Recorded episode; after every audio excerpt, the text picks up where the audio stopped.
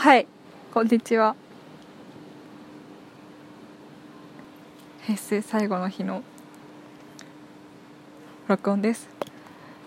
自分しか語れないこと。ということで私にしか語れないこと。私の喋ってる言葉というだけで私この世界に一人しかいない私が喋っているという事実だけで私にしか語れないこと。何を喋っても私にしか語れないことであろうと。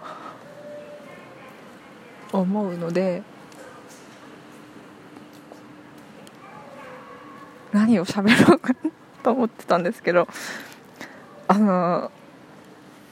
よくなんか頑張ってたら神様が見てくれるよってかっていう話とかって聞いたことがある方といらっしゃるかなと思うんですけど私は本当にそれを思っていてある時私はサークル大学今大学4年生で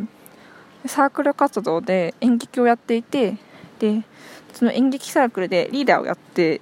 たんですよ。やっぱりリーダーだから言葉の説得力を上げるために練習にはいつ早く早く来てみたいないうことをすごい古風古風なんですけど思っててでもやっぱりそうやってなんか誰よりも早く練習に行かなくちゃとか誰よりも一生懸命やらなくちゃとか思うのが大変である日練習休日に練習に行く時にちょっと寝坊してでも全然練習開始いつも練習開始の2 3 0分ぐらい前につけたらいいなって思ってたんですけどその日は遅刻してやばいこれは5分前に着くみたいな。全然セーフなんですけど誰も早く来いとかって言われてないし全然いいんですけど私の中でああやばいわって思ってこう道を走ってたんですね。したら坂を走ってて10分ぐらいずっと走っ10分10分は盛りました。えっと